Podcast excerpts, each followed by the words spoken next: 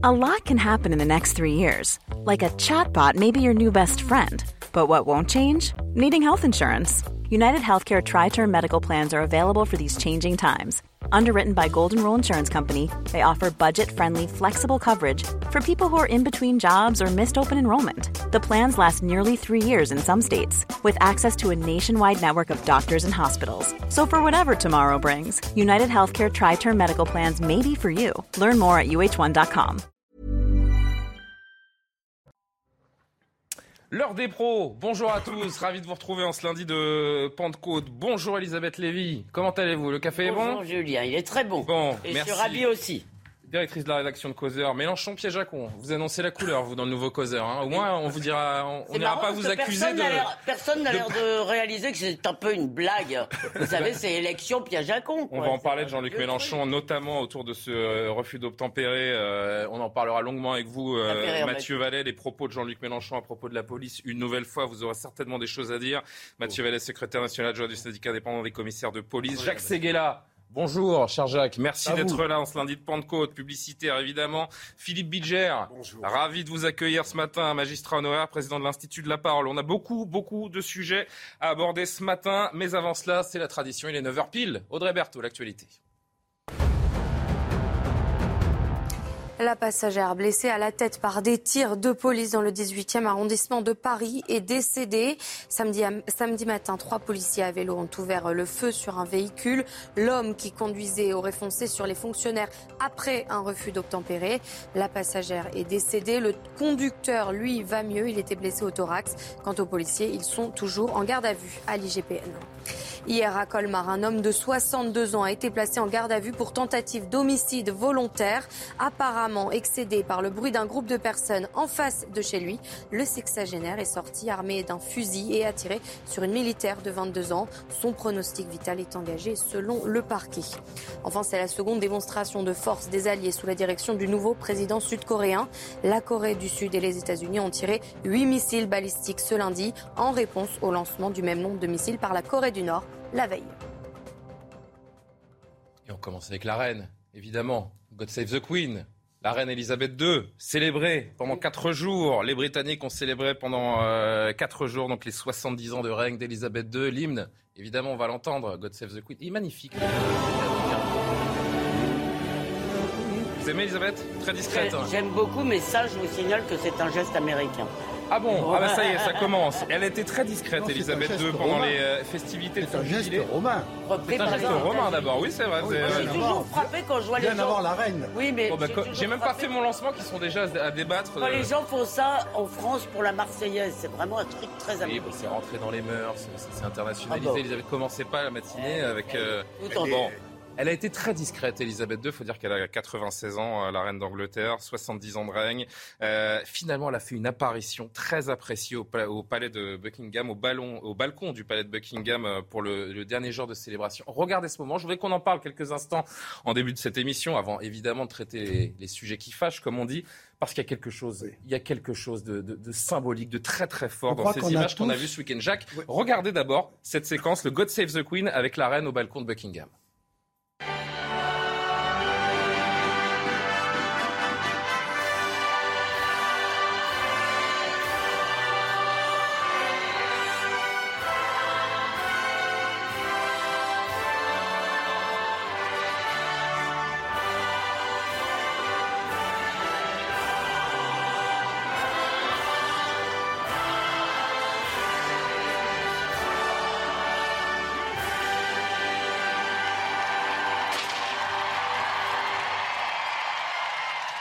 Impassible. euh, Jacques Séguéla, la reine, on la voit se, se mordiller le bout des lèvres, peut-être un début d'émotion. Elle est tout de vert vêtue. On voit qu'évidemment les héritiers, Charles et William, sont là, les épouses, les enfants, euh, pour cette reprise de, God Save the Queen, chantée par cette foule des dizaines, des dizaines de milliers de personnes.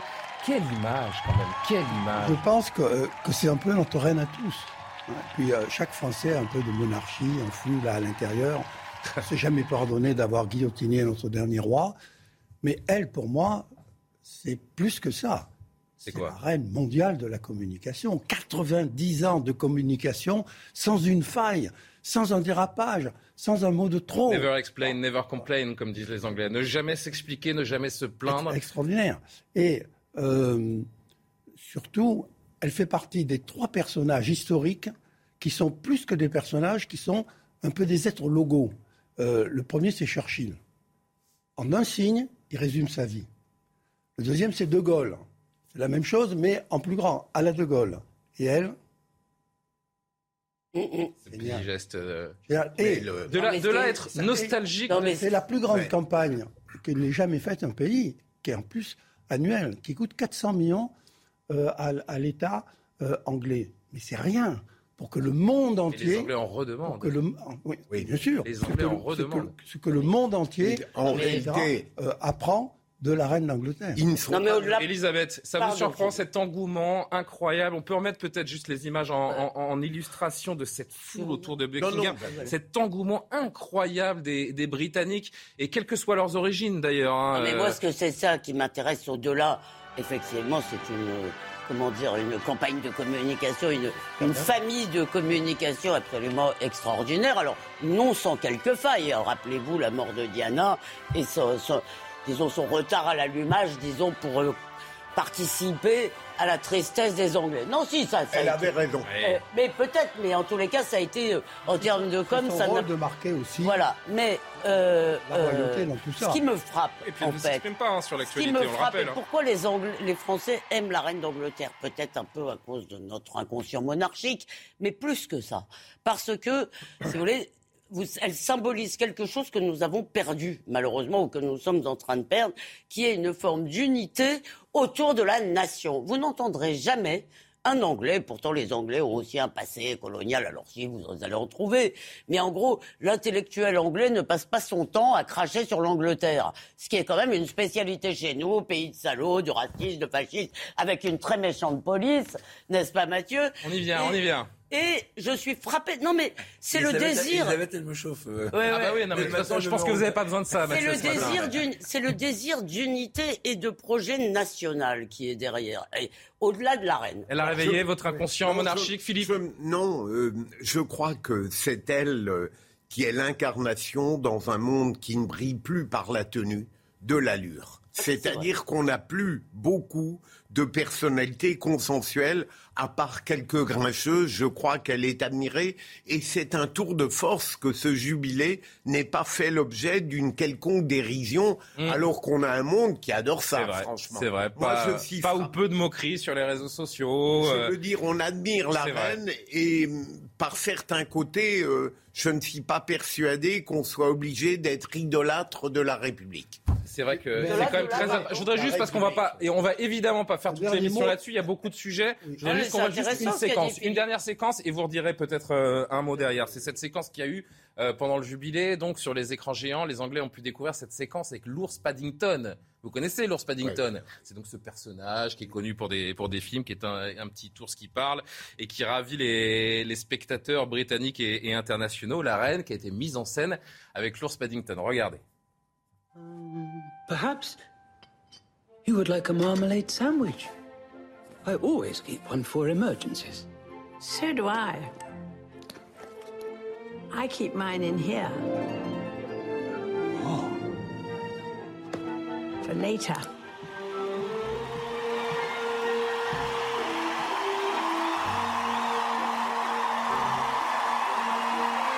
The party is about to start, Your Majesty. Happy Jubilee, ma'am. And thank you for everything. That's very kind. Quel sens de l'autodérision Elle a quand fait même, pleurer d'amour tout sens un peuple. Et moi, ça m'a rappelé. d'amour tout un peuple. Vous vous souvenez de la cérémonie d'ouverture Mm. des Jeux de, de 2012 Pareil, elle s'était mise en scène exactement. Elle avait été donc euh, mise en scène sautant d'un d'un avion en vol avec, euh, avec James Bond. Il y a des choses que seuls les Anglais savent faire. Alors, Elisabeth, je sais que vous- pendant qu'on écoutait Paddington, là, enfin, qu'on regardait cette séquence avec Paddington, vous m'avez dit ce qu'a dit Philippe, C'est très important. Bah, mérite, Parce que en c'est vrai que- mérite discussion. Mérite discussion parce qu'on idolâtre, euh, on idolâtre la reine, mais on idolâtre pas la, la République. C'est ça que vous me dites. Je- on n'idolâtre pas certaines manifestations républicaines et je ne voudrais pas tomber d'emblée dans la politique partisane. Allez-y, allez-y, on est là pour ça. Disons, euh, je doute de la majesté du quinquennat et du début du nouveau quinquennat macronien. Et en revanche, j'admire profondément la reine. Et moins la nation, la reine, hein, parce que voilà une femme qui, durant 70 ans, a su tenir une ligne de rectitude, de constance et d'allure au point d'être admirée par tous. Et ce qui est étonnant, c'est qu'elle a. les reines et de tous les rois. Ouais, ouais. Regardez l'Espagne. Non, mais- euh, Jacques est dans le superlatif. Mais ce qui est étonnant, c'est que finalement, elle n'a pas normalement, dans, la, enfin, dans, la, dans, dans- dans les institutions britanniques, puisqu'il n'y a pas vraiment de constitution, mais dans les institutions britanniques, elle n'a pas un rôle énorme. Non, non. Et- mais Elle en ne doit pas s'impliquer dans l'actualité, dans la politique intérieure. voilà. Elle consulte le Premier ministre une fois par semaine Et- seulement, mais ne doit pas s'exprimer euh, sur les, les questions intérieures. Pourtant, elle joue un rôle politique. Et la deuxième chose, c'est que vous savez comme que il y a énormément de séries, de, euh, euh, de films, de tout ce que vous Ah, voulez, mais, qui montrent hein, aussi les le dessous, qui ne montrent pas simplement, si vous voulez, le. euh, c'est pour ça que vous avez dit il n'y a aucun ratage, oui, mais les ratages font partie de l'histoire. Les ratages, la famille, les Mais il n'y en a phrases. quand même pas beaucoup euh, autour d'Elisabeth II. il y a- mais- Et je pense en Il y a les que ça. de sa famille. Pour conclure, oui, Elle mais a- elle reste au-dessus de la mêlée. Elle, Et elle les a bien contemple ça avec Elle un recul assez extraordinaire. Elle Et récemment, les affaires avec Meghan et Harry, là aussi, elle garde quand même cette, euh, cette distance et cette forme de. Oui, never Elle explain, never complain. Et elle Elle s'est est quand même, tranchée, hein. elle est quand même, elle est Elle quand même l'âme de son peuple.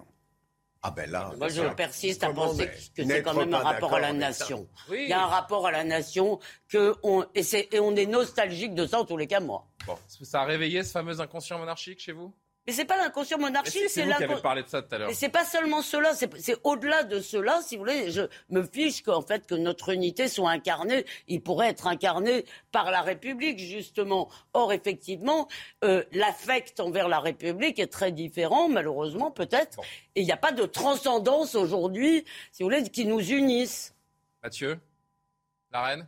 Vous aimeriez Moi j'ai 36 ans, mais euh, oui, non, non. Sans garde Non, du corps, tu rêverais être sans garde du corps euh, Comment Tu rêverais être sans garde du Oh, corps pas le physique euh, ni les capacités de certains de mes collègues du- de la protection, mais non, non, mais c'est sûr que c'est un patrimoine mondial. Et moi aussi, ça m'avait beaucoup fait rire. J'avais regardé la cérémonie de JO des 2012 au Stadium Olympique de Londres et euh, voir James Bond qui récupère la reine à Buckingham Palace et qui en hélicoptère l'amène au, sta- euh, au stade Oui. olympique et qu'elle saute. Enfin, même si c'était pas elle, Évidemment, j'avais trouvé c'était ça une doublure. très, euh, très autorisant et très très marrant pour une reine. Bon.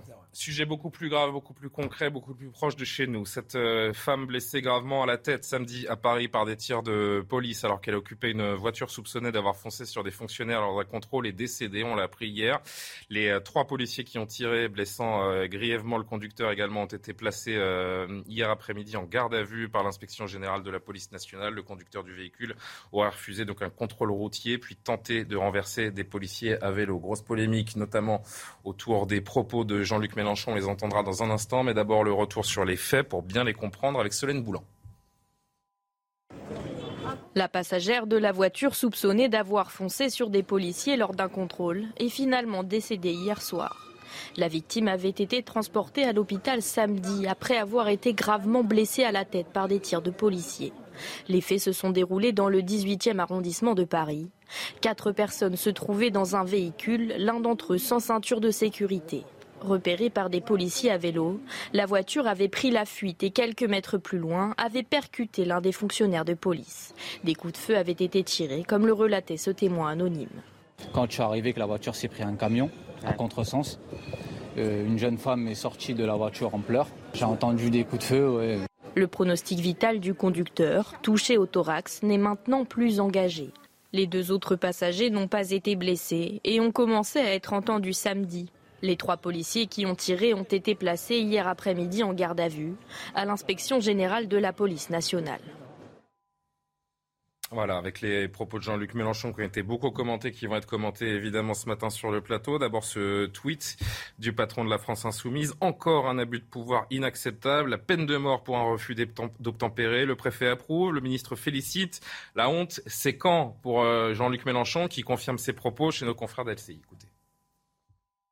Par exemple, vous avez eu encore euh, deux incidents, c'est grave, c'est pas des incidents, mais à deux reprises, euh, des coups de feu qui ont été tirés sur des gens qui refusaient d'obtempérer, c'est-à-dire qui refusaient de s'arrêter. Alors, c'est, condamnable de refuser de s'arrêter, mais leur tirer dessus. Depuis quand le refus d'obtempérer mérite des coups de feu? Depuis quand le refus d'obtempérer méri- mérite des coups de feu? Jean-Luc Mélenchon qui jette de l'huile sur le feu. Mathieu Valère, réaction. Bah, depuis que euh, tous les jours, on a des collègues qui crèvent la bouche ouverte de ces euh, voyous qui ne respectent plus rien, en fait. S'il faut lui expliquer. Enfin, c'est qui ce monsieur? Ce monsieur, il n'a pas été recalé au premier tour de l'élection présidentielle? Parce que les Français en ont marre, en fait, du patron du, par- du premier parti anti-flic de France, qui est en réalité, de ce que je comprends, un bon flic est un flic mort. Non, mais c'est un peu l'idéologie nous avons de ce parti. Non, mais si. Ah, mais en termes Euh, d'élection il- il euh, il et, de, et, de, et de chiffres, là, c'est. Il dit, bah écoutez, en Vous tout cas, exagérez un petit moi- peu. moi- c'est moi, quand il même a- la, il première pas- force de gauche. Il vous a pas échappé. Bah, excusez-moi, que- il a pas gagné Non, non, non, non, vous avez raison. Et il représente pas personne, Jean-Luc Mélenchon, aujourd'hui. C'est ça que je veux Bah, dire. Il y a un cas, moment, il faut dire fait- les choses fait- aussi. Il fait la tournée de la clientèle électorale d'une frange minoritaire de la population qui n'aime pas la police. Et honnête- honnêtement, euh, franchement, euh, il y en a ras-le-bol. Le, le- le patron du premier parti anti-flic de France nous explique qu'un bon flic est un flic mort, que honnêtement les policiers doivent crever la bouche ouverte de ces voyous qui n'ont plus peur de rien et qui ne s'arrêtent devant rien pour sacrifier la vie d'un de nos collègues. Et je vais vous dire, il n'a aucune once d'humanité parce que quand nos collègues sont tombés pour la République, Xavier Jugelet, Stéphanie, euh, Stéphanie Éric Masson, et je peux vous faire la liste qui est longue et qu'on a évoquée sur notre plateau, il n'a jamais eu un mot. Alors je vais vous dire, il y a 72% des Français qui aiment la police, qui soutiennent leur police, et puis il y a cette minorité qui déteste la police et qui sont plus du camp des voyous que, de- que, que des policiers. Mais enfin, je suis pas étonné. Quand on a été condamné au nom du peuple français par le tribunal judiciaire Bobigny pour s'en être près des policiers et des magistrats lors d'une perquisition à- au, nez et au vu de, de- de- de tout le monde, puisque ça a été filmé. Mmh. Euh, D'ailleurs, je remarque pour quelqu'un qui aime bien les images des violences soi-disant des policiers, il n'a jamais fait état trop des, des- violences dont il a fait euh, pression sur les policiers les magistrats. Donc franchement, euh, c'est indécent et c'est une insulte et un crachat pour tous ceux qui portent l'uniforme et qui protègent les Françaises et les Français. C'est vrai que ce qui est terrible, euh, Philippe Bilger, c'est cette- il y a une forme de complaisance avec cette haine anti-flic. Il entretient quelque chose à travers ses tweets, à travers ses, ses déclarations, quand il parle de la police barbare, quand il parle de cet abus de pouvoir inacceptable, de cette peine de mort pour un refus d'obtempérer. Il va dans un sens qui est, qui est dangereux, qui est très Je dangereux. crois que euh, Jean-Luc Mélenchon pousse au paroxysme quelque chose que je sens parfois dans le monde politique. C'est sans comparaison avec le- euh, la- les propos indignes qu'il tient. Mais il est très net de voir en, trois mots, d'abord la plupart des politiques euh, sous-estiment radicalement la difficulté de la mission policière.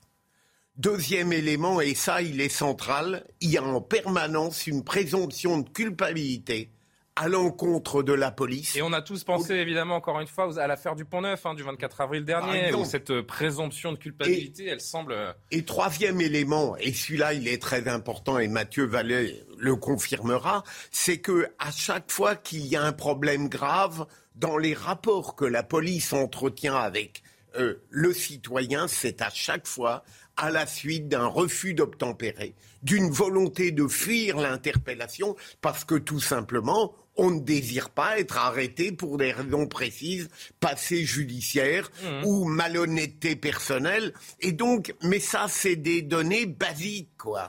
Et, et j'en ai assez de voir la police en permanence condamnée, alors qu'elle est fondamentale pour notre sauvegarde. Est-ce que Jean-Luc Mélenchon fait pas tout simplement ce que son électorat attend de lui? Non, mais Il renoue avec cette tradition rebelle, cette espèce de, de gauchisme assumé. mais d'abord, euh, évidemment, ça s'appelle du clientélisme, faire ce que veut son électorat, mais là-dessus, il n'est pas tout à fait le seul. On est de plus en plus dans une politique euh, de la demande, c'est-à-dire qu'est-ce que vous voulez qu'on vous dise, on va vous le dire.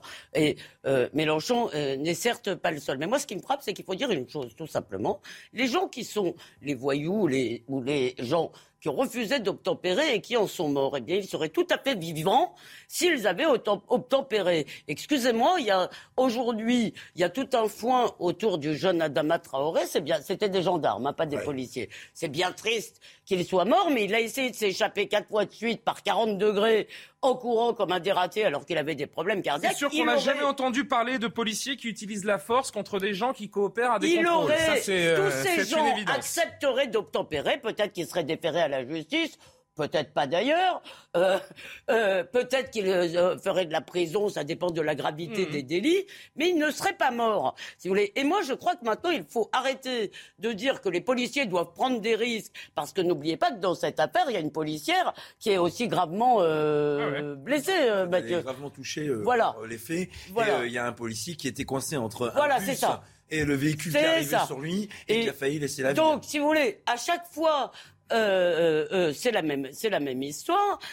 On se met à pleurer. Eh bien, moi, je crois que un élément dissuasif serait d'affirmer que le ministre de l'Intérieur dise haut et fort, partout, vous refusez d'obtempérer, on est désolé, mais vous prenez un risque parce que force doit rester à la loi. Un policier vous demande, moi, si un policier me demande de m'arrêter, alors que je suis innocente comme l'agneau, si vous voulez, je m'arrête. Je ne serai pas contente Alors, peut-être, mais la question je qui se pose, Elisabeth, si on veut alimenter un petit peu le, le débat, et, et- et Jacques, je viendrai vers Vous vous, dans un instant, je voudrais juste une, une- une précision avec Mathieu Vallet. Euh, à partir de, de quand le policier peut-il sortir son, son arme? Que les policiers ne se laissent plus faire finalement C'est c'est un petit peu le constat que, que l'on fait. La police ne se laisse plus faire, d'accord, c'est une chose. Mais à quel moment, réglementairement parlant, quelles sont les règles d'usage de l'arme à feu pour la police, tout simplement en quelques mots? Alors je vais répondre simplement à partir du moment où il risque de plus rentrer chez lui. Parce qu'il y a euh, neuf cartouches qui sont tirées là. C'est pas. non, non, c'est- non, non, non, il y a trois. Il y a trois. Alors il y a les trois. Alors moi ce que j'ai. Les trois impacts. trois- les trois, euh, trois, trois policiers dégainent leur arme de service et tirent. Neuf cartouches auraient été tirées. Oui, mais parce que quand. euh, alors, je vais vous répondre très simplement. Le policier, d'abord, il y, a une il y a une enquête. Pour l'instant, il n'y a pas d'instruction. Il n'y a pas de juge d'instruction qui a été saisi. Il y a encore une enquête qui est Mhm. menée par le parquet de Paris avec l'inspection générale de la police nationale. Ah non, le- pour l'instant, le parquet. C'est l'IGPN pour l'instant qui est en c'est- charge du dossier. L'IGPN peut faire des enquêtes en préliminaire ou en flagrant délit sous l'égide du parquet ou en commission rogatoire lorsque d'instruction est saisi. Pour l'instant, c'est une garde à vue initiale durant laquelle les policiers s'expliquent sur les faits et sur lesquels on amasse un certain nombre d'éléments pour euh, établir toute la matérialité et euh, les faits qui sont euh, décrits par nos collègues. Moi, je vous réponds très simplement. À partir de quand le policier utilise son arme bah, À partir du moment où il doit protéger la vie des autres et sa vie, parce que les autres personnes ou sa propre personne ne risquent pas de rentrer chez lui le soir ou le matin lorsqu'il travaille de nuit. Et il faut trois conditions. Lorsqu'il y a une atteinte euh, sur lui euh, réelle, actuelle, et sur laquelle sa vie est menacée. Et la riposte, elle doit être nécessaire, simultanée, proportionnée. C'est la légitime défense. Après, vous avez un autre cadre d'emploi avec les nouveaux articles qui ont été votés il y a quelques années pour faciliter le travail des policiers. C'est que si vous respectez pas les injonctions des policiers, si vous mettez en, vie la, la- en danger pardon, la vie des policiers, à ce moment-là, les policiers peuvent utiliser leur arme. Mais merci de le dire, Elisabeth Lévy, euh, Julien, parce qu'il faut, il faut, il faut revenir sur terre. Euh, Vous savez, moi, il y a deux ans, j'ai assisté aux obsèques euh, de Romain Boulange, ce policier à Lille qui s'est fait percuter par une chauffarde lorsqu'il allait sur l'intervention pour protéger les gens par des cambrioleurs. Vous savez, moi, j'ai vu sa fille mettre la médaille sur le cercueil de son père. Mais ça, c'est des images et c'est des cérémonies sur lesquelles M. Mélenchon toute la clique n'est jamais allé. Non, mais Non, mais vous si je vous pose cette euh, question, je vous dis, c'est parce que- je vous dis, je vous dis, moi, je- j'en ai ras le bol qu'on préfère mettre des policiers dans des cercueils plutôt que des s'agit pas de voyous en prison. Il Mais si, pas- parce il y a que une femme quand- qui est morte. vous- Il y a une femme qui est morte, la femme, euh, Mathieu Vallet. la Et femme- on peut pas, la- la femme- on peut pas la femme- négliger eh ça ben, non plus. Bien sûr. On peut pas Mais- négliger mais la ça non femme- plus. la Quand bien femme- même on, essaie de la comprendre femme ensemble. Julien ne serait pas morte si le conducteur n'était pas irresponsable et aurait commis un refus d'obtempérer. Si vous vous arrêtez aux injonctions des policiers, merci Elisabeth Lévy de le dire, vous n'avez aucun risque, aucun souci. De toute façon, c'est même pas uniquement des refus d'obtempérer.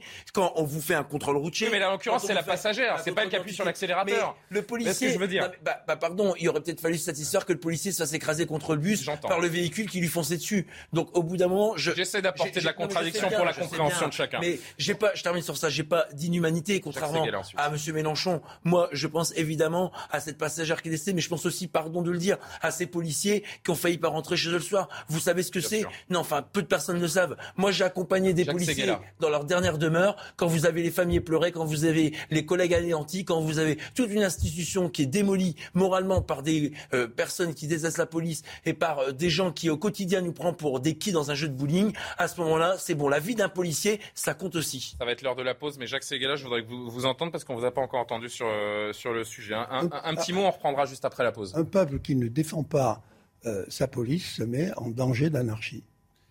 Donc on ne peut. Oh, quel résumé On, on- on ne peut que Oui. accepter. Donc Jean-Luc Mélenchon met la France en danger d'anarchie. Mais bien sûr. Bien sûr. Mais bien sûr.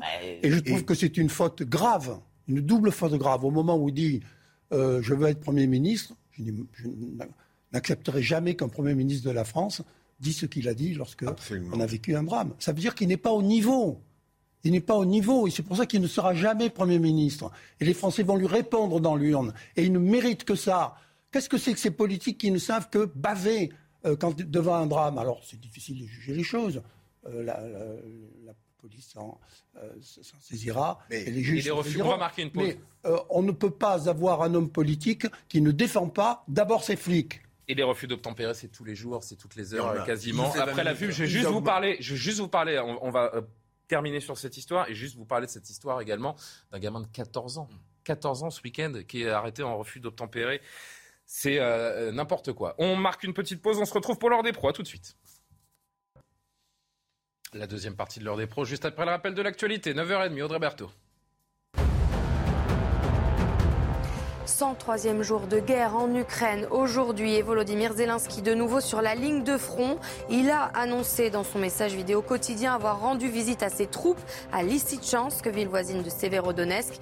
Le chef de l'État s'est aussi rendu à Zaporizhia, vous le voyez, dans le sud du pays.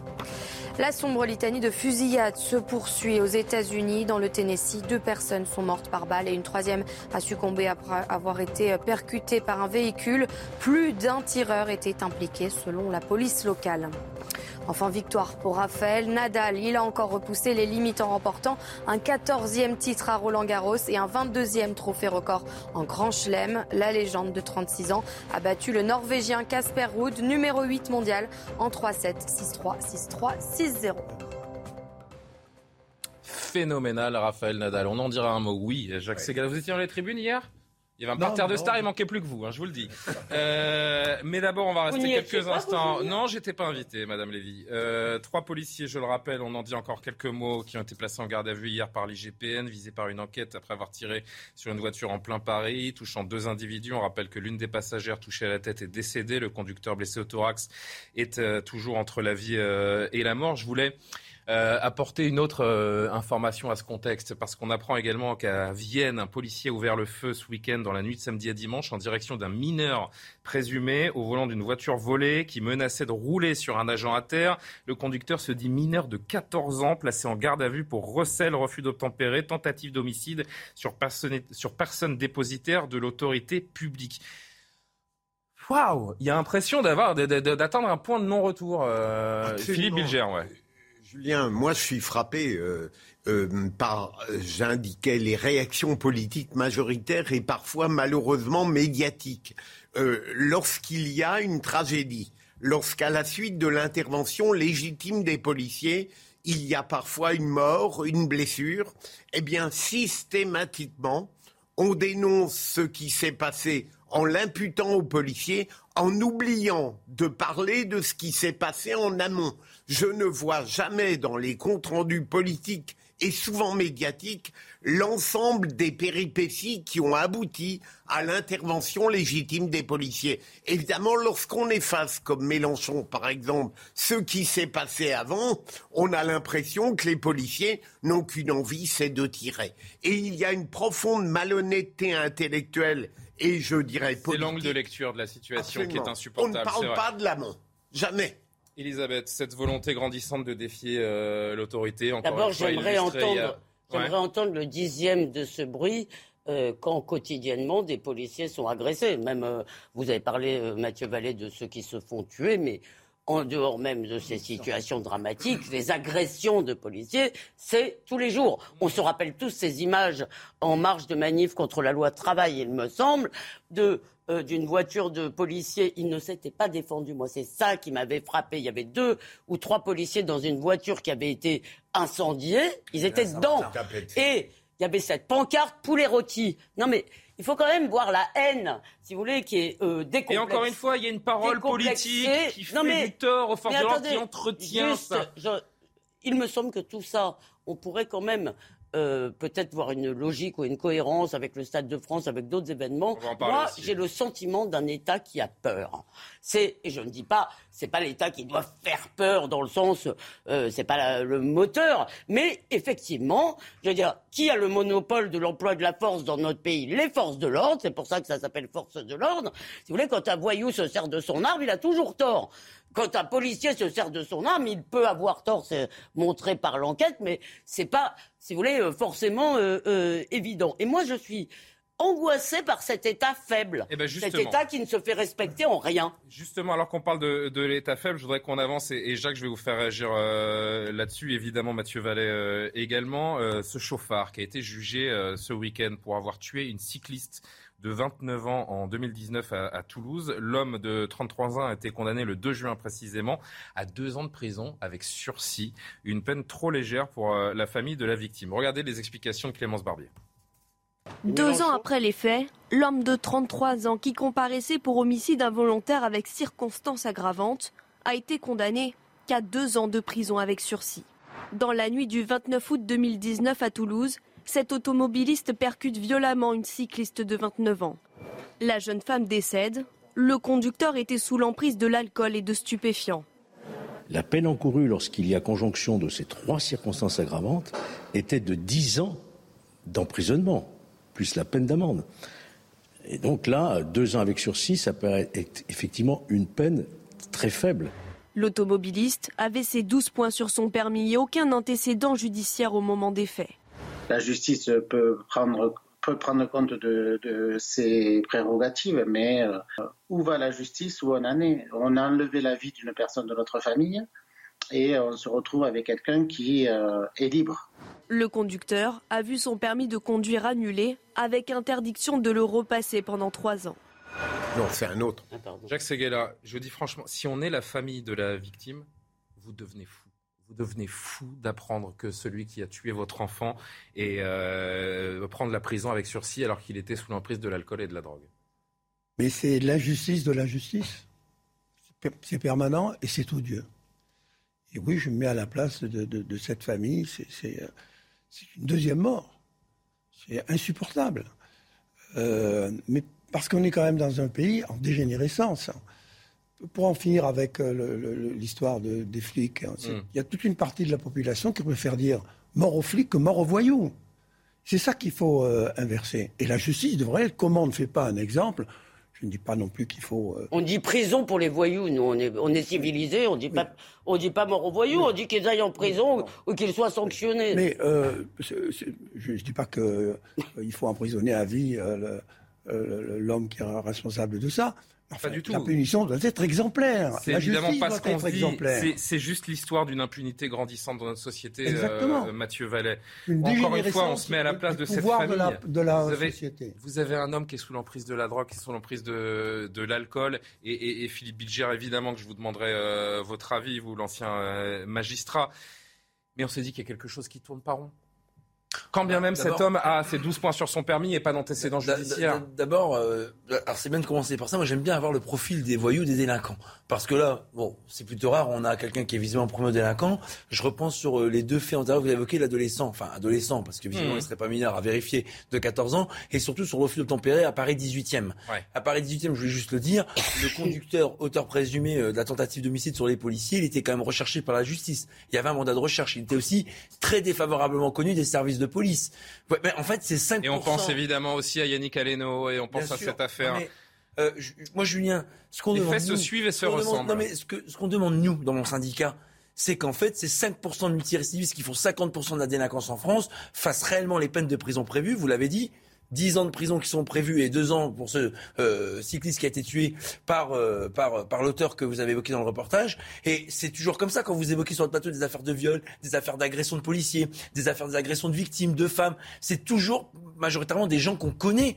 Et nous, ce qu'on dit, c'est qu'avant de penser aux voyous, dans leur réinsertion, dans leur protection, dans leur vie privée, mais pensons aussi aux victimes. Et je suis désolé de le dire, mais dans une société où l'ensauvagement est la règle, au plus on aura ces voyous qui fracassent la société derrière les barreaux, au plus on protégera les gens dehors. J'ai toujours l'habitude de dire, tant qu'ils sont dedans en prison, ils font pas des victimes en plus. Et encore faut-il qu'il y ait de la place en prison, Eh ben, Mathieu Vallet. Parce que 40 c'est 000 pour ça qu'ils n'y Eh ben, vont pas, c'est parce qu'on ne sait pas où ça les mettre. fait 20 ans qu'on dit qu'il faut construire 40 000 places de prison. Ah oui, mais ça, c'est la, ça, ah la bah, tarte à la crème. ah bah, ah, mais non, mais c'est la tarte à la crème ah pour, bah, pour ceux qui ah le oui, répètent, pour ceux qui le répètent. Parce que ça- parce qu'on Eh tourne ben, en rond, mais en effet, loin. les Eh ben, places. je vais plus loin. On a parlé des nationalités. On a parlé, durant l'affaire du Stade de France, des nationalités. Moi, les nationalités en tant que telles m'intéressent pas. Par contre, la situation administrative des personnes qu'on interpelle, oui. Les gens qui rentrent sans papier, qui agressent les gens et qui commettent des infractions, mais c'est que fait dehors. l'État sur Comme des gens qui doivent être, Eh ben, mais, mais non, mais les, non, mais les voyous qui n'ont pas de papier. les nationalités, Mélangeons pas tout, mélangeons pas tout. Le Mais Stade de France, on va y mais- venir. mais Là, on parle vraiment des décisions de justice et de cette colère qui, qui, qui arrive chez les victimes quand ils le- voient Bah, pourquoi ils les voient? Parce qu'on met que pas les les gens. sanctions ne sont pas appliquées. Alors, je vais vous dire, il y a deux choses. Pourquoi on met pas les gens en prison? Parce qu'il y a d'abord, il, faut de le dire, il n'y a pas de place. C'est le sujet numéro un. On, on fait des provisions pour faire de la place. hein. Il, y a de la- il y a- il y a une possibilité de faire de la place dans nos prisons immédiatement. hein. Il suffit de ne pas garder ceux qui n'ont pas la nationalité française, qui sont rentrés régulièrement sur le territoire national. C'est un et sujet dans le sujet, en effet. Non mais, Non, mais non, mais on dit que- et après il faut construire des places de prison.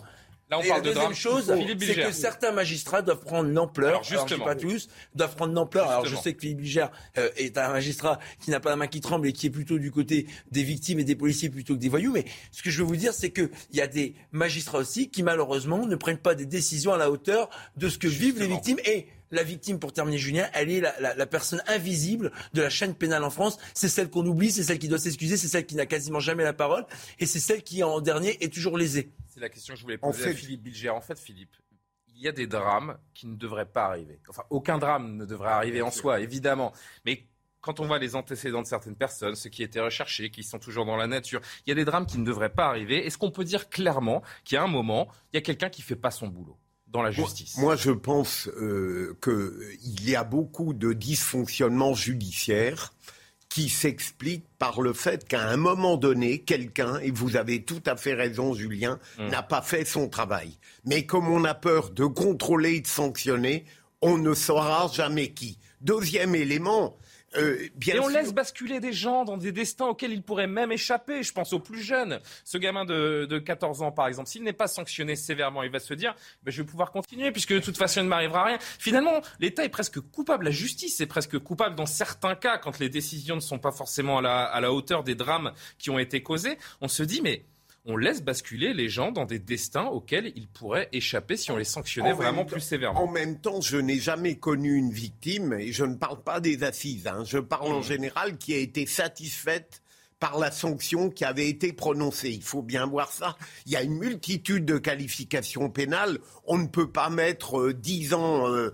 d'emprisonnement euh, euh, face à n'importe quelle affaire, mais je comprends la douleur de la famille pour ces deux ans avec sursis. Moi, je pense, Julien, et je termine là-dessus, qu'on a un état de droit beaucoup trop sophistiqué en France. C'est-à-dire que à chaque fois, on est confronté au même problème. Lorsque cette jeune fille est morte, il y a deux ans ou trois ans ou davantage. 2019. Donc il y a Elle avait trois ans. 29 ans. Il y a eu une indignation générale. Générale. Et malheureusement, la lenteur de la procédure fait que ça arrive dans après. un tribunal trois ans après. Le et l'émotion, c'est d'une certaine manière affadie. Ouais. Et les magistrats, au regard de la qualification qui leur est proposée à la suite du parquet, mettent deux ans avec sursis, même si, parce qu'il n'a jamais été connu auparavant. Pardon, mais Philippe. Dernier moi, mot là-dessus Juste très vite, mais j'aurais aimé. On va parler si du Stade de France. poser une question à notre magistrat. La première chose, c'est que. Effectivement, la justice est rendue au nom du peuple français, pas des victimes, sinon ça devient la vengeance. Si on confie euh, la justice aux, aux victimes, vous avez raison, elles seront jamais satisfaites. Mais la question Mais il y a une attente de la population pour plus de fermeté. Comment Ça, Non, mais une de- attente de Oui, la population plus- pour plus de fermeté. Il y a deux cas assez différents. Il y a celui qui conduit sans permis, 14 ans, etc.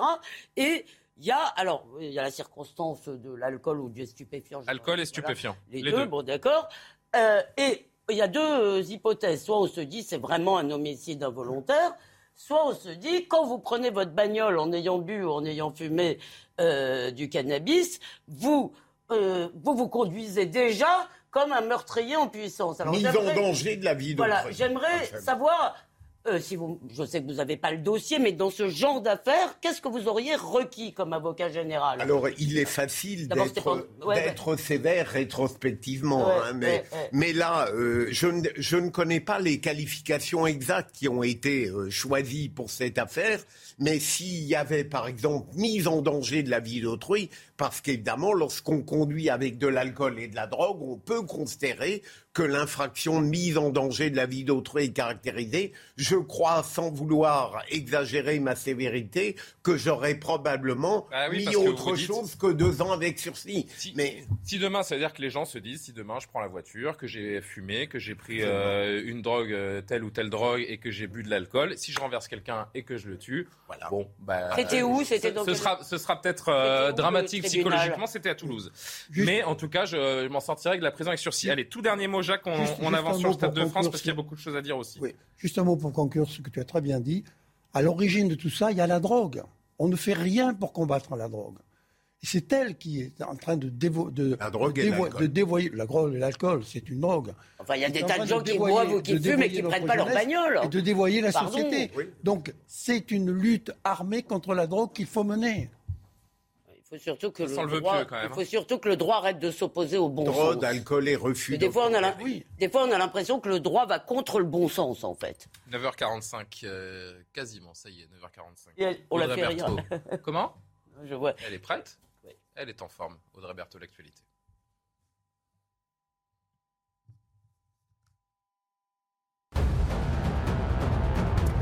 Londres va livrer des lance-roquettes à Kiev, annonce du ministère britannique de la Défense. Ces armes ont une portée de 80 km. Pour ne pas provoquer le Kremlin, Washington a exclu de fournir des lance-roquettes à longue portée. Paris et Marseille dans le top 10 des villes du monde les plus infectées par les rats. La capitale arrive quatrième, la cité phocéenne dixième. Dans les deux plus grandes villes françaises, on compte plus de rats que d'habitants et la France est, avec les États-Unis, le seul pays qui compte deux villes dans ce classement. Enfin, cette image pour terminer. Depuis une semaine, le protecteur des arbres, Thomas Braille, est accroché à un platane bicentenaire près de la Tour Eiffel. Son but, demander l'annulation d'un projet de réaménagement menaçant les arbres du Champ de Mars. Il attend aussi une action du gouvernement sur le problème de fond. Étonnante, cette image de ce monsieur qui. En tout cas, il y a 5 millions de rats à Paris. hein. 5 millions de rats. Merci, madame. 6 le millions, maire. on dit. euh, 6 Merci, millions. madame le maire, de vous en occuper. Oh, Jacques, là, vous y allez. Autant, autant on peut légitimement parfois. euh, Non, mais la saleté enfin, de la- gentiment enfin, sur Anne Hidalgo, autant les rats à Paris. Bah si, ça, existe Julien. depuis, ça existe depuis Vous la- croyez le pas que la Moyen-Âge. Vous croyez pas que... Non, non, non, non, non. La Vous dératisation. croyez pas Arrêtez, que la- Elisabeth. Vous ne croyez pas que la saleté J'ai de la toujours ville... vu des rats à Paris dans le Vous ne métro avant, croyez après pas- Anne Hidalgo, il y en aura toujours. Non, mais je peux Pas vous répondre. Vous ne croyez pas que le, la prolifération de ces rats qui sont comme ça, hein, souvent, Oui, au a moins, oui. A aussi. Bah, moi, je peux vous Ah, moi j'en ai vu un, il était comme ça. Oui, bah, d'accord, Un, mais un bon. mètre, un mètre, un mètre 50. Je veux dire, il, il Arrête parlait. tes bêtises. Il, parle, il Ouais, parlait. même. Arrêtez vos bêtises, je vous assure que oui. Mais vous croyez pas que ça a à voir aussi avec la saleté de la ville? Franchement, non mais c'est comme sûr. si, c'est Oui, comme bon, si, si vous voulez, ça n'avait rien à voir. Depuis que je suis né, il y a des rats à Paris et je suis né avant qu'Anne Hidalgo soit maire de Paris. Mais bon. Ah bon? Mais moi je croyais que vous étiez né Euh, avant ouais, ouais. Allez, euh, dispositif qui euh, est mis en place depuis euh, là, euh, dès aujourd'hui, qui va être mis en place cette semaine sur les sites internet des ambassades de France en Grande-Bretagne et en Espagne pour euh, faciliter le recueil des plaintes des supporters qui ont été euh, volés, notamment agressés à l'occasion de la finale de la Ligue des Champions au Stade de France. Depuis le 28 mai, la colère euh, des gens euh, présents ce soir-là à Saint-Denis ne retombe pas. Les explications de Clémence Barbier et on en parle encore quelques minutes.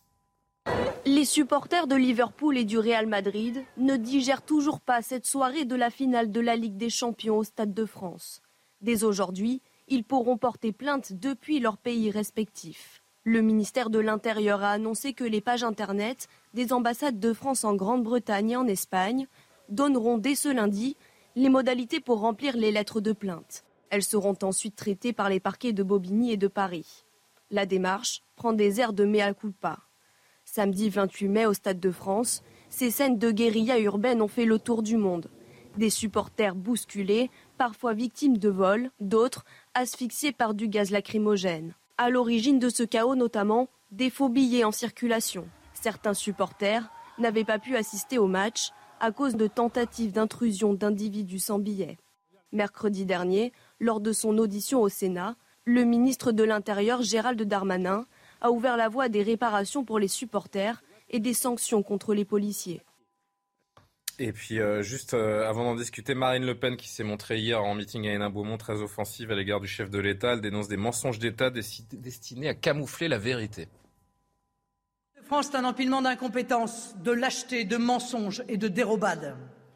Cela révèle une conception piteuse de la politique et se conclut par une humiliation pour la France et des centaines, oui je dis bien des centaines de victimes qui témoignent avoir vécu une nuit de peur et d'horreur.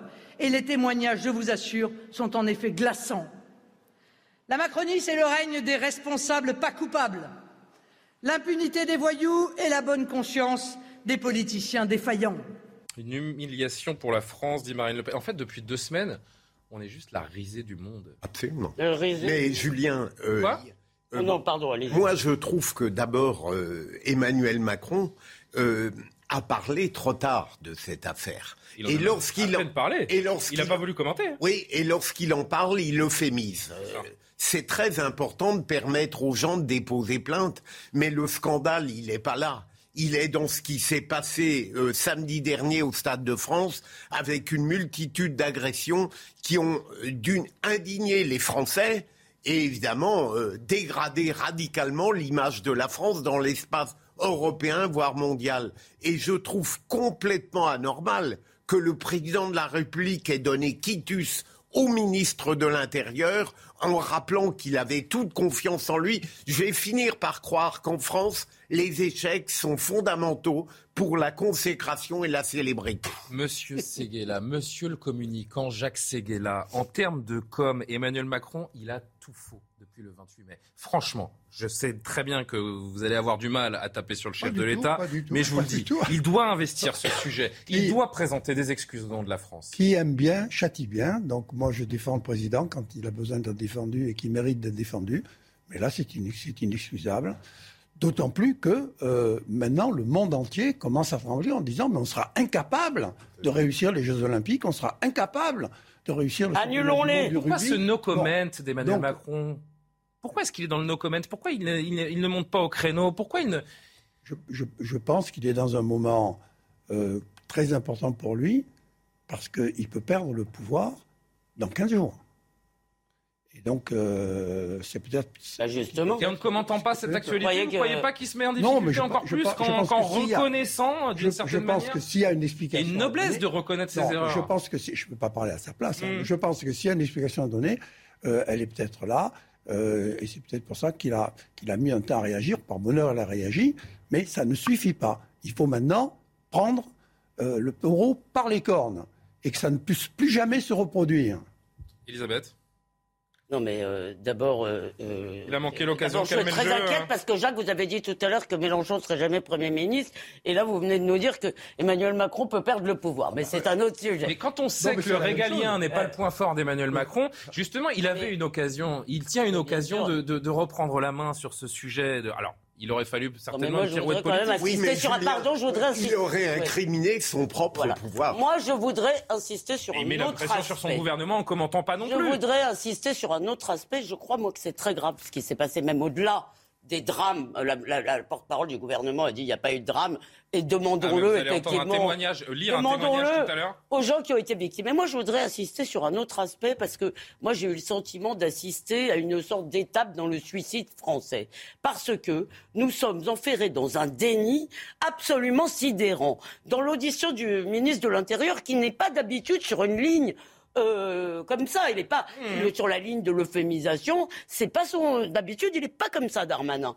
Dans son audition, Madame Eustache-Bregnaud lui dit de lui parle de la nationalité des gens, comme d'habitude, si vous voulez, c'est soit des gens en situation irrégulière, comme vous l'avez dit tout à l'heure, Mathieu Ballet, qui n'ont rien à faire sur notre territoire, soit de jeunes Français, si vous voulez, qui n'ont visiblement pas d'attachement à leur pays et qui, ne sont que des délinquants. Et évidemment, je ne mets absolument pas tout le monde dans le même sac. Il n'empêche que c'est lié à une politique migratoire, si vous voulez, qui ne contrôle plus qui on fait entrer sur notre territoire. Il y a un déni sur ces sujets et qu'a dit le, ministre de l'Intérieur quand on lui a parlé de cela?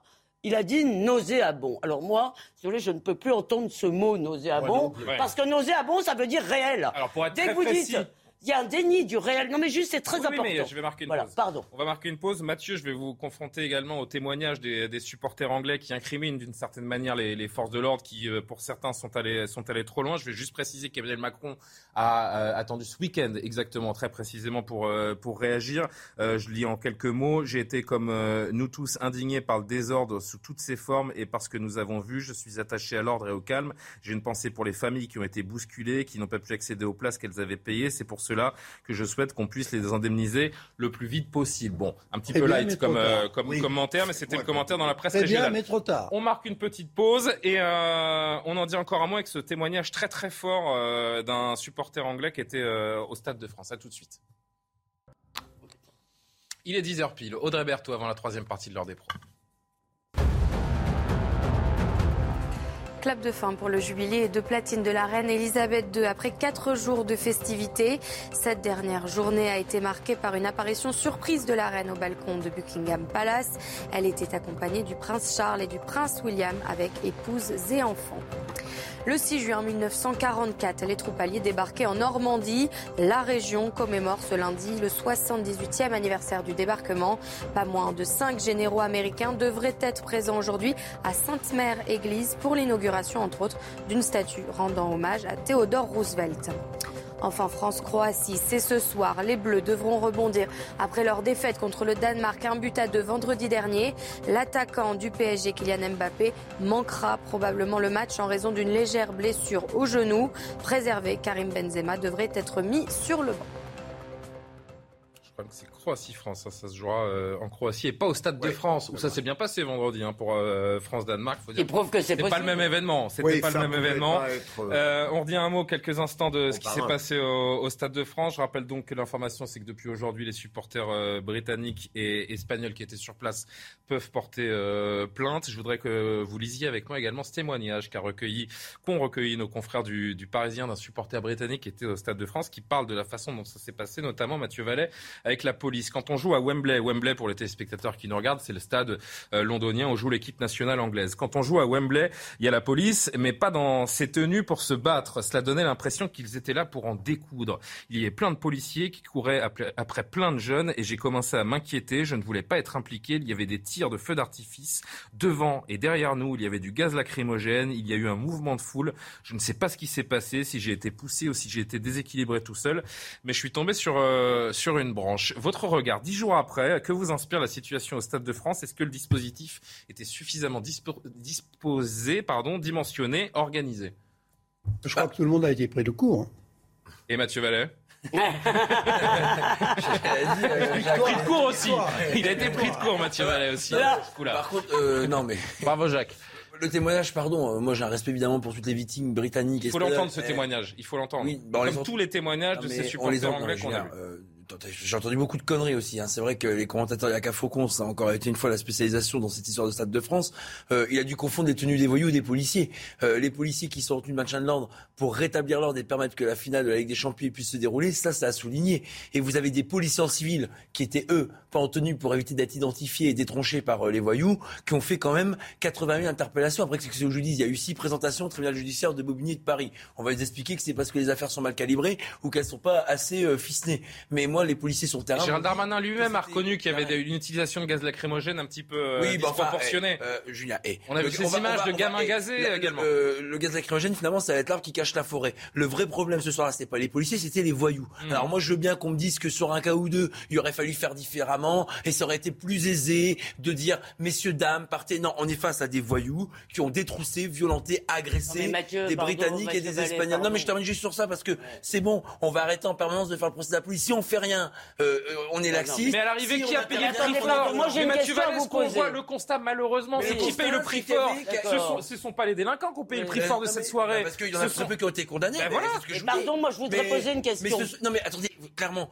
tout le monde a été étonné de ce qui est arrivé au Stade de France euh, il y a dix jours. C'est le cocktail- d'amateurisme. C'est le cocktail. Nous sommes Ah, des amateurs euh, aux yeux du monde. Non, euh, Malheureusement. la police, elle n'a pas à rougir de sa capacité à être excellent en ordre public et en intervention. Après, qu'est-ce que je veux que je vous dise? C'est le cocktail infernal de ce que vivent les Français tous les jours. Les voyous, on les connaissait qui sont venus. Et on peut plus maintenant dire qu'ils sont en situation régulière ou On ne irrégulière. pouvait pas anticiper ça, on ne pouvait Non, pas mieux organiser. Est-ce qu'on peut se Mais regarder que- peut-être dans le miroir? Et se non, dire mais- oui, non, il y a, mais ce, il y a ce- ce phénomène de le délinquant, il y a ce phénomène de, de- de filtrage qui n'était pas bon. Est-ce qu'il y a un moment, qui, hein euh, entre l'organisation et les renseignements, on aurait pu faire les choses. Pardon. Mathieu Vallée, je veux vous poser une question. Excusez-moi, parce que euh, on voit bien que les ordres n'avaient pas été donnés pour anticiper ce genre de situation. Il n'empêche, moi, ce que je voudrais comprendre, il y a eu des témoignages, soit ils mentent tous et ils se sont donné le mot, soit c'est vrai, de gens, si vous voulez, qui nous ont dit qu'il y avait des policiers pendant qu'ils se faisaient agresser, policiers qui n'avaient pas l'ordre de faire cela et dont ça n'était pas le boulot, mais quand vous êtes flic, vous êtes flic.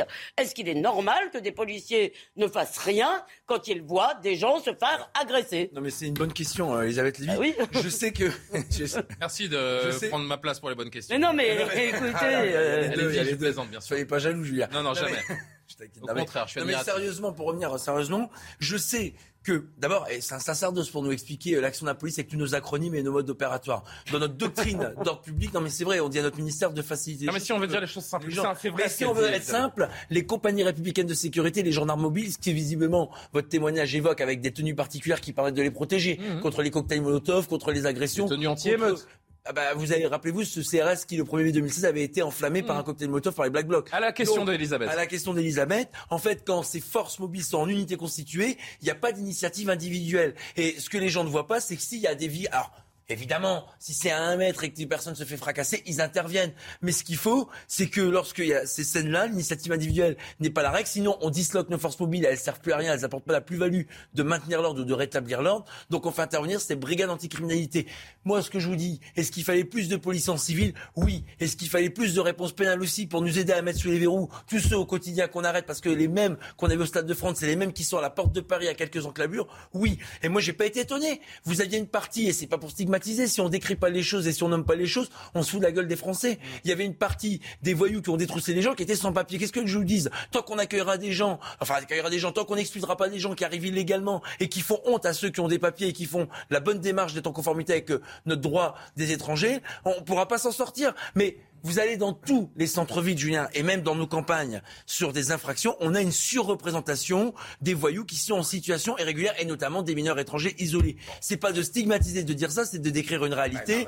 Un Et que dernier si- mot là-dessus, si- euh. non mais, Oui, pardon, mais enfin- c'est- c'est le cœur. non, Aujourd'hui, c'est le cœur du problème. hein. Si on, on, on, s'en- on, on- on s'engosse et on réclame à cri et à sang qu'il y a un sujet sur ce type de délinquance, c'est bien parce que les policiers, d'abord, ils ont l'habitude, quand c'est nos voyous euh, nationaux, on a déjà l'habitude de les voir sortir dix fois, mais quand c'est des gens qu'on a du mal à suivre, à tracer, Non, mais moi, du j'ai à- quand même du mal à comprendre qu'on ait qu'on pas su Mais qu'est-ce que vous anticiper, comprenez pas gérer Non, mais- 500 alors, je réponds délinquants, juste, Julien. 500 Attends, délinquants autour d'un 50 000, d'un stade dans l'émission, mais- dans le- le- l'un des événements les plus suivis au monde. Non mais, non, mais là, euh, là où la préfecture de on police, jamais vu ça ailleurs. Là où la préfecture de police de Paris pensait qu'elle allait avoir du légalisme par rapport à ces 50 000 personnes qui venaient sans billet ou pas avec faux billet, on s'en fout, c'est pas la question. C'est les fan zones qui ont été très protégées. Maintenant, euh, la seule information qu'on avait, c'était ça sur les euh, visiteurs. Mais vous Ouais, pouvez pas faire des interpellations préventives et c'est tant mieux dans notre état de droit. Par contre, on avait mis en place des fan zones. Maintenant, euh, Julien, Ouais, euh, comparer le match France-Danemark avec la Ligue des Champions, ça n'a strictement. vous êtes, rapport. êtes C'est ce que j'ai fait. Vous êtes Ah, un oui, pro oui. du foot, hein, vous Oui, savez, oui, euh, j'ai- dit que c'était pas du tout le même événement, c'est comme ça que j'ai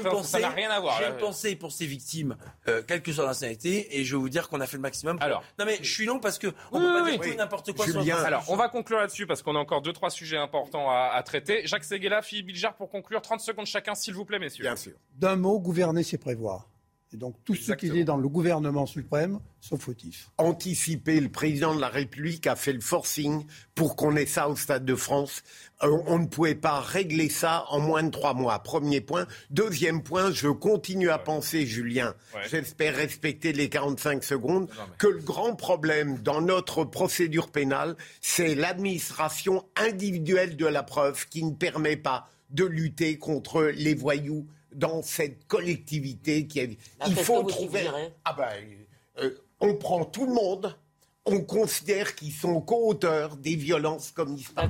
Donc tous les gens qui ont, qui ont Ah bah, participé, en gros. euh, C'est la de- seule Non, mais manière. là, C'est la seule C'est manière. euh, c'est un point de vue. Non, mais Sinon, sinon le prochain, vous allez redire ça. Ah vous oui, allez non, mais- redire. Mais... juste, je peux dire encore un mot, c'est trop. Non, je vous laisse. Allez-y, allez-y, allez-y. non, non, allez-y. mais- Je suis pas là pour brider les invités. Non, mais euh, je sais que vous avez d'autres sujets. C'est pas grave. On reparlera du Stade de France. Ne vous inquiétez pas. Allez, on parle de Manuel Valls. Non, non, mais Alors après, euh, drôle d'information. euh, Manuel Valls, euh, qu'après euh, sa parenthèse barcelonaise de trois ans, il espérait jouer à nouveau les, les premiers rôles dans la vie politique française. Les électeurs de la péninsule ibérique et de Monaco en ont décidé autrement. L'ancien Premier ministre a été sèchement battu hier dès le premier tour des élections législatives dans la cinquième circonscription des Français de l'étranger. Vous savez que ces, circonscriptions sont faites par vote anticipé. Investi par la majorité présidentielle, il est arrivé troisième avec 15% euh, des voix. Il l'a annoncé sur Twitter avant de retirer euh, son compte carrément. Manuel Valls qui a effacé son compte Twitter avec ce message Adieu Twitter qui a été visible seulement euh, quelques minutes après avoir pris acte d'abord dans un premier message que vous voyez de sa de sa défaite. Étonnant, Jacques euh, Jacques c'est la défaite de, de trop pour Manuel Valls? Tout le monde va lui tomber dessus, mais moi, je vais le défendre. Eh ben, moi aussi. serez deux. Ah bon. On sera deux, ouais. On sera deux. Parce que. C'est défendable euh, quel, quel métier La meute. Quel dur métier. Oh, ben on va le plaindre Mais alors. non, On va, on- mais- vous mais- voulez qu'on verse quelques larmes Oui, euh, mais ensemble Mais oui, Oui. bien sûr. Ah bon Parce qu'un jour. Et plus on de l'a forcé, politique. on l'a forcé à y aller Non, non, mais quel gâchis. Mais un jour, t'en dommage. auras plus. hein. Enfin, Un jour, vous aurez plus de candidats. mais- ce serait Alors un laissez sportif. finir Jacques, on fait le tour. Ce serait un sportif qui aurait raté un match, tout le monde dirait bon, ben, c'est rien, il va se trapper la prochaine fois. C'est un politique, on va lui taper dessus. Non, c'est un moment. Non, non, mais c'est pas où il sa- faut- c'est pas son premier a match raté, hein, il a pour quand reprendre même votre métaphore. suffisamment fait pour la politique, il a suffisamment fait pour la France, il a suffisamment fait pour l'Europe, euh, pour que, euh, dans un moment difficile comme ça, au lieu de lui taper dessus, on lui dise écoute, allez, c'est rien, tu dois repartir, remonte sur le cheval. Alors, alors, regardez juste Ouais. quelques réactions. Jean-Luc Mélenchon, Florian Philippot, Éric Piolle, euh, dans l'ordre. Regardez, merci aux Français de l'étranger de nous avoir placés en tête euh, en Espagne et au Portugal, puisque c'est le candidat NUP qui est arrivé en tête. Manuel Valls éliminé dès le premier tour. Réaction de euh, Florian Philippot, euh, également président des Patriotes. Malgré l'investiture cadeau d'En Marche, Manuel Valls, c'est fini. Tant mieux, il faut faire de même avec tous les ministres macronistes maintenant pour provoquer une euh, énorme crise du système. Et puis euh, Éric Piolle, le maire de Grenoble, les le- J'y arrive, 1, 2, 3. Le maire de Grenoble, Europe Écologie Les Verts, le panneau de la ville Valls barré.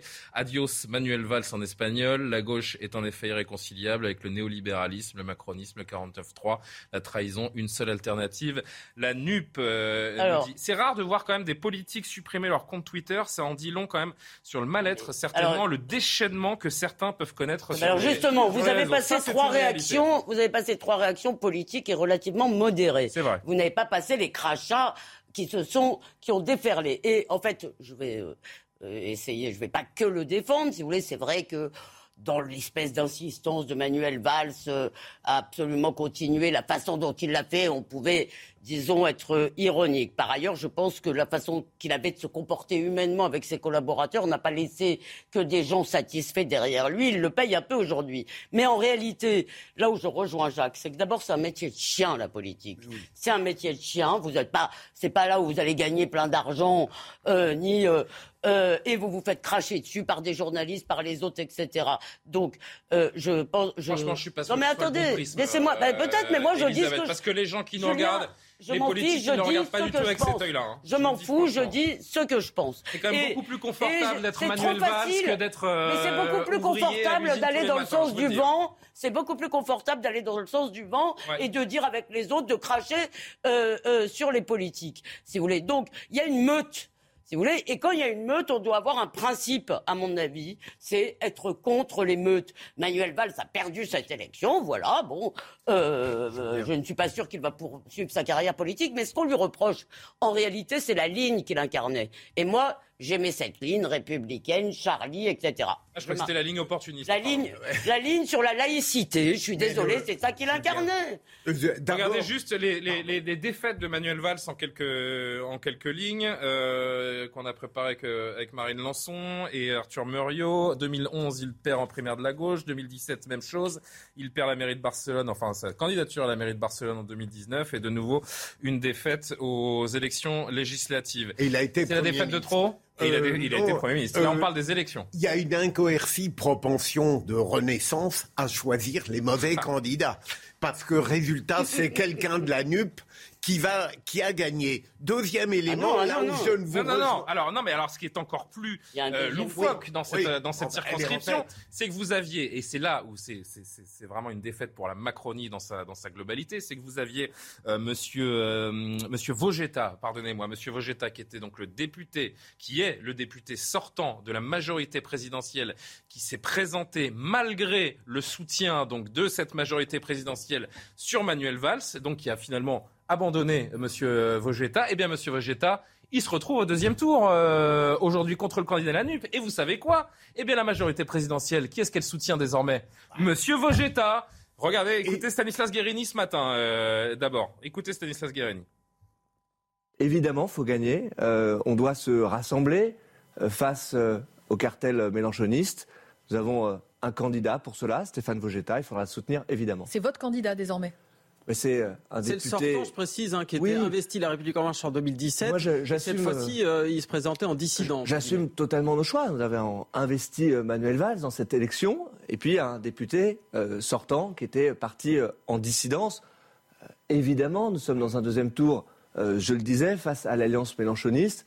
Il faut le rassemblement, et le rassemblement, ça se fait derrière Stéphane Vogetta. Je suis convaincu qu'il pourra gagner. Ils sont très très forts quand même. On en dit un mot. Évidemment, Philippe, je reviens vers vous. Il est 10h15. C'est l'heure d'Audrey Berthaud. aux arnaques à la carte vitale. Cette escroquerie est désormais la plus répandue en France. Les arnaqueurs envoient un SMS pour remplir un formulaire avec nom, adresse et coordonnées bancaires. Cette arnaque vous demande ainsi de payer quelques centimes d'euros afin d'obtenir votre nouvelle carte vitale. L'assurance maladie appelle à la vigilance. 780 cas de variole du singe recensés dans 27 pays. Tous ces pays ne sont habituellement pas touchés par cette maladie. La Grande-Bretagne, l'Espagne et le Portugal sont les pays européens les plus touchés. Peu d'hospitalisations ont été signalées pour le moment. Enfin, la Tanzanie maintient l'interdiction d'exporter des animaux sauvages. Samedi, les services responsables de la protection de la faune avaient annoncé une levée euh, de l'interdiction, ce qui avait déclenché l'indignation dans tout le pays. Mais dimanche, la ministre du Tourisme a rétabli l'interdiction, précisant que de nouvelles consultations étaient en cours. Et on sera avec Robert Sebag en liaison vidéo dans, dans 5 minutes parce que ça commence à être inquiétant cette histoire de variole du singe euh, tout de même. On dira euh, quelques mots, on demandera des précisions euh, à l'infectiologue qui sera donc avec nous, mais on continue quelques instants sur Manuel Valls. Je disais, c'est quand même un énorme coup dur pour la Macronie. Ce retournement de veste vers Monsieur Vogetta, mais en même temps, Julien, sur ce plan-là, ça n'est pas étonnant de la part de Guérini et de la Renaissance. Mais j'ai bien compris qu'Elisabeth et, et, Jacques considéraient que le métier politique est un métier de chien. Je le comprends tout à fait. Mais il faut dire que Manuel Valls, tout de même, a mis du sien dans l'hostilité qu'on a à son égard. Tout de même, ça n'est pas une trajectoire politique ordinaire. On a le droit de sourire ou de trouver pathétique ce destin qui avait à l'origine suscité beaucoup d'espoir et qui s'est totalement dégradé. On a le droit de le dire. Ce n'est pas une raison pour euh, transformer ça dans une curée médiatique. Vous trouvez qu'il y a une Vous avez l'impression. il, a, mais il a Personne ne s'acharne sur Manuel Valls. sur le... ça, Mais on a commencé il y a trois minutes. Dans trois minutes, on, sera, on, aura changé de sujet, Jacques Seguela. Franchement, j'ai pas l'impression qu'on Mais malheureusement, CNews n'est pas le seul média. Non, mais j'ai fait un petit peu le tour de la presse. Bon, chacun, euh, chacun relate évidemment la défaite et, le tweet. Maintenant, des réseaux sociaux. Ça va, il va pas. Je dis simplement que euh, c'est pas le moment. C'est le moment, au contraire, euh, d'essayer d'être près de lui. Voilà. Euh, sinon, euh, vous allez dégoûter tout le monde de faire de la politique. Non, mais moi, si, si, si, quand vous mettez toute votre vie, toute votre énergie, tout votre talent pour, pour de, défendre votre pays euh, et, que vous, et que tout d'un coup vous chutez, on essaye de vous dire. Mais vous savez pourquoi aussi Parce que ah, il y a des gens qui ont. Entendu Philippe Bilger C'est pas c'est pas une question. On n'est pas en train de s'acharner sur quelqu'un qui a perdu une élection. on est en train de oui d'émettre des, des critiques, de, de, de parler d'une forme de singulier. oui, au moins. Oui, il y a quelque chose de singulier dans, ce, dans, ce, Manuel Valls qui a qui a un petit peu tout tenté, qui est entré par la cheminée, par la fenêtre. Excusez-moi si on peut parler d'autre chose que de sa personne, parce que si on peut parler d'autre chose je vois qu'il y a des gens avec qui on est très indulgent. Si vous voulez, par exemple, personne ne s'est ému que hier, euh, euh, Madame Simonet ait reçu le soutien de Jérémy Corbyn, leader antisémite du Parti travailliste. Ici, des socialistes se sont émus en disant. Simonet de la France Insoumise. Disant, les socialistes se sont émus en disant comment peut-on faire venir un Brexiteur? C'est-à-dire qu'ils sont antisémites, c'est pas grave, mais anti-européens, ça c'est très grave. Mais bon, ça personne. Si vous voulez, il y a trois tweets. Attendez, c'est pas vrai ce que vous dites parce que j'ai sur, les, sur les réseaux sociaux, il y a eu beaucoup. Il y a trois tweets. Laissez-moi. Est-ce que je peux les... Vous êtes. Euh, compliqué. Euh, j'essaye de vous dire qu'au-delà de la personne de Manuel Valls, comme de la même façon qu'à Jean-Michel Blanquer, ce qu'on lui reproche, c'est sa ligne anti-woke, si vous voulez, et c'est pour ça qu'il y a beaucoup de gens qui sont contre lui. Ce qu'on reproche à Valls, c'est d'incarner une certaine gauche sur la laïcité. Non, euh, Philippe, vous n'êtes pas d'accord avec moi. trajectoire. C'est pas que sa trajectoire. Je pense que cette ligne, elle, elle ne revient pas à plein de gens si vous voulez, que ils sont multiculti, ils n'aiment pas, ce, ils n'aiment pas cette affaire de laïcité, ils trouvent que c'est fasciste, et d'ailleurs Mélenchon ne cesse de le dire. Donc, si vous voulez, il y a quand même une ligne politique aussi. Manuel Valls n'a pas été un mauvais Premier ministre, si euh, moi, j'aimais bien le Valls de la première primaire. Moi, j'ai vraiment pas l'impression que ce soit une question de ligne, Elisabeth. Je, je, alors, je me trompe, euh, je me trompe peut-être. j'ai l'impression que c'est plus une question de personne, en l'occurrence, là, avec euh, Manuel Valls. Il y a un rejet, il y a un rejet de certains politiques, dont Manuel Valls fait partie. reconnu que personnellement, il était, disons, critiquable. Et que c'est vrai qu'il a laissé derrière lui que dans politique, il ne faut pas non plus maltraiter ses amis, ça c'est vrai. Il n'a pas bien traité ses amis. Ça vous inspire un dernier commentaire? Mathieu, vous voulez réagir là-dessus Ou Jacques Séguéla, un Non, dernier mais il mot faut, il faut savoir que si Français. Je vous remettrai à côté tous les deux. C'est un peu si de ma faute, je vous interpellé tous les deux. 6 Français sur 10 ne connaissent pas le nom de leur député. Quand on en a un qui a une notoriété, quel dommage qu'il Ça sent la grosse de la abstention. hein, notoriété. le- Ouais, ça sent la très grosse abstention, je vous le dis, les 12 et 19 juin. Non, juste les élections législatives, euh, Julien, parce que finalement, il n'y en a pas réellement, parce que le débat sur les législatives, hormis les sujets que vous évoquez euh, ponctuellement, il y a des gros sujets qui nous attendent sur justement tout ce qu'on évoquait, la réponse pénale, la justice, Mm. euh, le- le soutien des policiers, les moyens qu'on nous donne. Ça va être un vrai sujet pour les cinq ans, parce que c'est au Parlement qu'on pourra nous fourbir les armes qui nous permettront de mieux lutter contre les voyous. Et c'est bien dommage qu'on ne parle pas des sujets de fond durant cette campagne, parce que honnêtement, on a une élection présidentielle un peu piteuse en termes de sujets qu'on évoque comme la sécurité et la justice. Et là, je vois que c'est pas mieux pour les élections législatives. Est-ce que c'était un bon ministre de l'Intérieur? Manuel Valls il était beaucoup dans la communication. Moi, j'avais aimé son discours après les attentats de Charlie Hebdo. Vous savez, le, le discours qu'il avait fait à la tribune de l'Assemblée nationale. Après, euh, les policiers attendent plus que de la communication. Ils attendent des mesures de fond réelles qui, aujourd'hui, en réalité, ont cruellement manqué, puisque vous voyez dans la situation dans laquelle est aujourd'hui le pays, dans laquelle nos policiers, vous l'avez dit tout à l'heure, sont en première ligne, y compris dans l'atteinte euh, à leur vie et à leur personne chaque jour, lorsqu'on a une quinzaine de policiers blessés par jour. J'aime Bon, bien les on laisse le sujet Manuel Valls. de la communication. Attention. hein. Non, mais c'est essentiel, mais quand il y a trop de communication au détriment du fond et euh, du travail qui permet de réellement lutter. avec toi. Ah, voilà. Vous Moi, j'arrête remarquerez alors. que de ce côté de la classe, on est très, Ouais, on c'est est vrai. très discipliné. Alors que d'habitude, c'est l'inverse. Voilà. Euh, on laisse Manuel Valls de, de côté, on va le laisser se remettre. On s'acharne pas trop, vous voyez, on a fait allez, Très 4-5 bien, très minutes. bien, Jacques voilà. Séguéla, ça vous va. Pour apporter. Là, j'ai envie de m'acharner en revanche sur la, sur la variole du singe. Parce que je veux. Alors, autant j'étais serein euh, les 15 derniers jours, là, autant euh, l'interview de Karine Lacombe si hier dans les, le- si les singes savaient rire, ils seraient des hommes? Si les singes savaient rire, ce seraient des hommes. Pas mal. C'est de vous? Non, je regrette. Au total, 780 cas de variole du singe confirmés en laboratoire ont été signalés par 27 pays non endémiques, annonce euh, hier l'OMS, en répétant que le risque au niveau mondial pour l'instant est modéré, un chiffre sans doute sous-estimé en raison d'informations épidémiologiques limitées.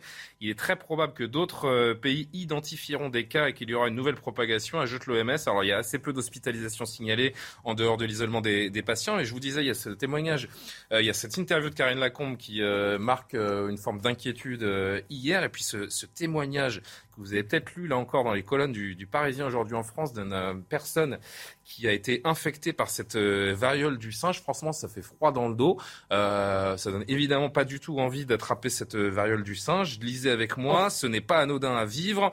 Je ressens une grande fatigue physique, mais aussi émotionnelle. Ça chauffe plus que ça ne gratte, comme un sentiment de brûlure interne. J'ai des spasmes dans les muscles, des sueurs nocturnes. Je suis en lutte contre moi-même, dans un état jamais connu. Je sais qu'il est transitoire, alors je m'accroche à cette idée. Je vous dis franchement, moi, ça m'a glacé le sang de lire ça. Bonjour Robert Sebag, infectiologue à l'hôpital de la Pitié-Salpêtrière. S'il vous plaît, rassurez-nous. Euh, moi, j'ai lu ce témoignage. Donc, il y a 51 cas précisément répertoriés aujourd'hui euh, en France, sûrement plus dans les, dans les jours à venir.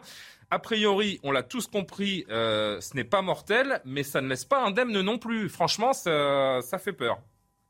C'est vrai, c'est une, une maladie, si vous voulez, euh, qui, qui est une maladie tropicale au départ. hein. Elle est épidémique, elle est épidémique en Afrique. Il y a deux souches, une, une en Afrique de l'Ouest et une en Afrique centrale.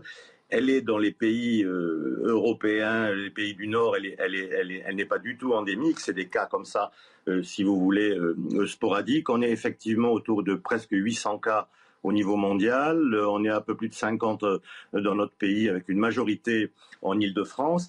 Alors, c'est une maladie liée à un virus, si vous voulez, qui est, qui est surtout endémique, je le répète, euh, en Afrique. hein. C'est un, le monkeypox, hein, le, le virus du singe, de, de la variole du singe. Donc, c'est la même famille que le virus de la variole. hein. Mm. C'est les orthopox euh, pox virus, beaucoup moins, beaucoup moins dangereux euh, que, que la variole, la variole humaine. Je vous rappelle que c'est le seul exemple d'une maladie éradiquée, la variole, hein, Mm. dans les années dans les années 80, grâce effectivement à la vaccination. Donc on a ce virus de, de cette même famille. Ça commence, si vous voulez, c'est une incubation qui peut aller de 5 à 20 jours. Ça commence par de la fièvre, ça commence par un certain nombre de douleurs avec une augmentation des ganglions, hein, ce qu'on appelle des adénopathies. Puis après, vous avez une éruption cutanée. C'est ce qui est très impressionnant. Hein, c'est des papules et ça se termine euh, euh, par des vésicules et des pustules qui d'ailleurs sont une cause, une cause de la, de la contamination. Alors, elle, elle se résorbe. Alors, elle est, elle est effectivement très pénible. Ce qui est très important à dire, c'est la différence avec la Covid, parce qu'on est obligé de penser, de penser à ça, c'est que c'est une maladie qui est toujours symptomatique. Il n'y a pas de cas asymptomatique. C'est-à-dire que dès qu'on a un cas euh, qui est répertorié, effectivement, il faut isoler, isoler les personnes contacts. On peut même les vacciner puisqu'il existe un vaccin qui n'est pas quand même tout à fait, tout à fait anodin. Donc, on peut essayer de restreindre, si vous voulez. Alors, on s'aperçoit quand même. Juste, Robert Sebag, pardon, pardon de vous couper. Oui, allez-y, allez-y, allez-y. Pardon de vous couper, parce que vous savez qu'on est tous devenus de grands épidémiologistes depuis, depuis deux ans. Oui, Et oui, je, je me suis fait une, une réflexion euh, éminemment scientifique. Mais plus, plus sérieusement, euh, est-ce que avec l'augmentation des cas, parce que c'est ce qui s'est passé avec la, avec la Covid, vrai, quand les, cas les cas ont- doublé. quand les cas ont, ont augmenté, il y a eu ces, ces fameux phénomènes de variants. Est-ce que si la variole du singe euh, augmente, s'il y a de plus en plus de cas, on peut imaginer qu'on entre dans un système comme ça de variants qui deviennent éventuellement de plus en plus dangereux et de plus en plus préoccupants? Moi, c'est la Alors, question vous, que je me suis vous avez raison qu'une des caractéristiques des maladies virales et des virus en particulier, euh, on l'a bien vu avec, avec la Covid, c'est effectivement la possibilité de mutation. On n'en est pas là. On n'en est pas là On aujourd'hui. n'en est pas là, mais si c'est pas voulez. impossible. Non, non, non, mais attendez, rien rien n'est impossible. Il faut toujours rester extrêmement, extrêmement vigilant. Et c'est là, si vous voulez, où la notion de tracer, tracer et isoler me paraît importante, parce qu'il n'y a pas de cas asymptomatiques. C'est ce qui était les trous dans la raquette avec la Covid. Aujourd'hui, dès qu'on détecte un cas, et à partir du moment où on a sensibilisé les médecins, on a sensibilisé un certain nombre de centres, en particulier des centres qui traitent le- les maladies sexuellement transmissibles, parce qu'on a vu que la plupart des cas qui étaient répertoriés, on les a trouvés effectivement dans ces centres. C'est pas une maladie directement à transmission, à transmission sexuelle, mais à transmission par la promiscuité, si vous voulez. hein. Ce sont les pustules, ce sont effectivement les muqueuses qui peuvent être atteintes. Alors, on a un gros point d'interrogation, c'est comment, si vous voulez, ce, ce virus, puisqu'on n'a pas de notion de voyage ou de gens qui, à part un cas en Angleterre qui arrivait du Nigeria, comment ce virus est arrivé, si vous voulez, en Europe, aux États-Unis, au Canada? Donc on sait qu'il est, présent chez l'animal, chez des rongeurs. Il peut y avoir l'absorption de viande mal cuite de rongeurs euh, qui entraîne cette contamination. Il n'y a aucun cas mortel. On a des cas mortels en Afrique. Le risque, c'est les immunodéprimés. On en a vu d'ailleurs dans le service dans lequel je travaille. C'est des gens qui ont effectivement un système immunitaire déficient. Et là, le risque peut être important, si vous voulez. On n'a pas de cas de mortalité, on a très peu de cas d'hospitalisation. On demande aux gens de rester chez eux et surtout les C'est quand même personnes loin d'être anodin. hein.